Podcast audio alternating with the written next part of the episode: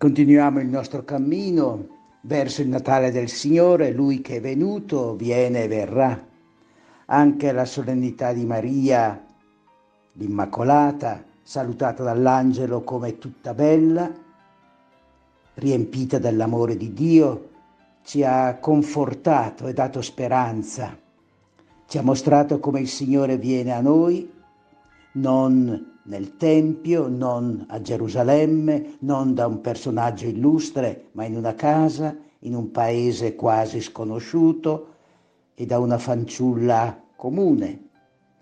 Così il Signore viene a noi nel nostro quotidiano e ci chiama ad alzare gli occhi, a vivere di speranza, perché io porrò inimicizia tra te e la donna, tra la tua stirpe e la sua stirpe e questa ti schiaccerà la testa.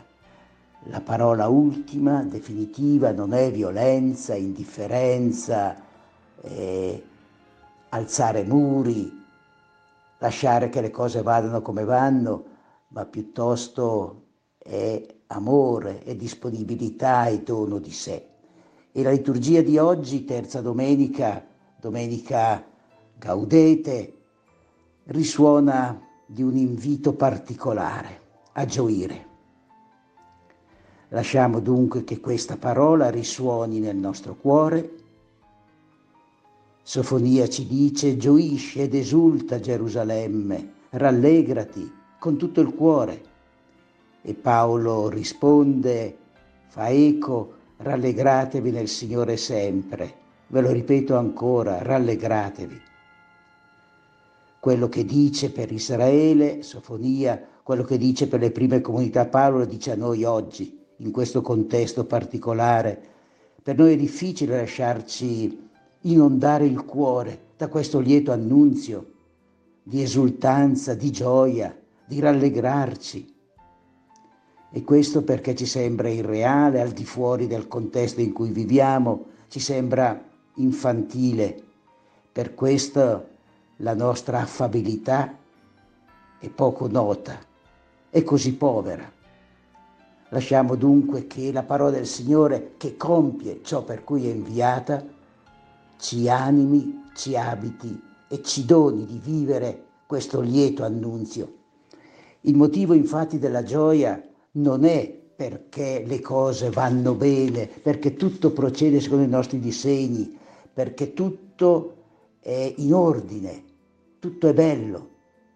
Il motivo profondo è perché il Signore è in mezzo a te. Non abbiamo un Dio lontano, inaccessibile. È il Dio con noi, è l'Emmanuele. Così si presenta Gesù all'inizio della sua vita, ma così è anche quando invia i suoi. Sarò con voi sempre, tutti i giorni. E se Dio è con noi, dirà Paolo, di che cosa abbiamo paura? Lasciamo dunque che la gioia si radichi in questa presenza, da vedere, da scoprire in tanti segni, nel gesto di tenerezza, nella vita che nasce, nella casa che apre le porte a questi immigrati che premono la frontiera polacca. Tutto questo ci dice di vedere gli occhi perché il, di, alzare gli, di alzare la testa e vedere come il Signore è in mezzo a noi, è l'Emmanuele. Ogni gesto di tenerezza, di amore, di dono, di servizio, è Lui che è in mezzo a noi e continua a suscitare questa disponibilità. Rallegratevi sempre, ve lo ripeto, rallegratevi. Il Signore è in mezzo a te, Israele, in mezzo a te, popolo di Dio, in mezzo a noi, comunità credente, in mezzo a questo mondo.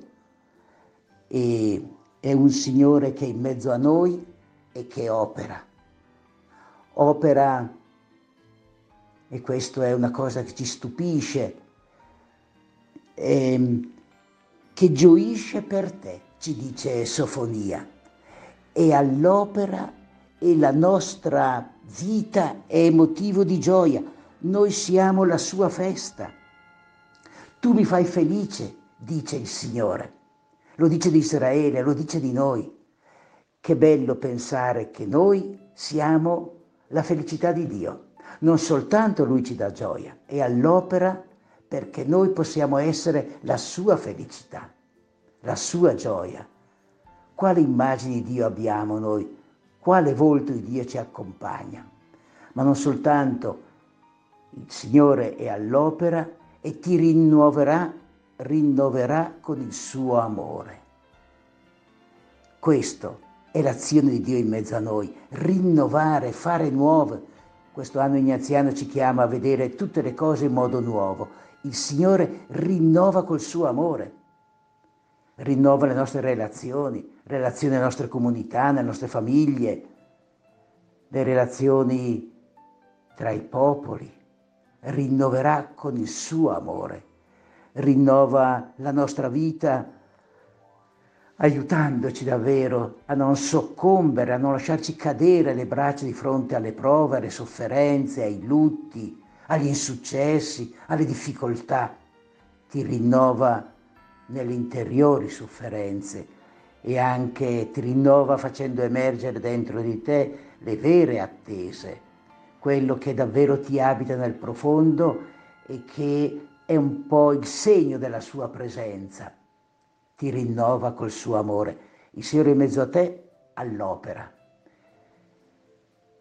Però Giovanni Battista nel Vangelo ci ricorda quali atteggiamenti dobbiamo assumere perché questa presenza, questo lasciarci incontrare dal Signore che rinnova col suo amore, di cui noi siamo la sua festa, e ci ricorda che tre categorie di persone vanno da lui un po' dire tutta l'umanità, la folla, i soldati e i pubblicani.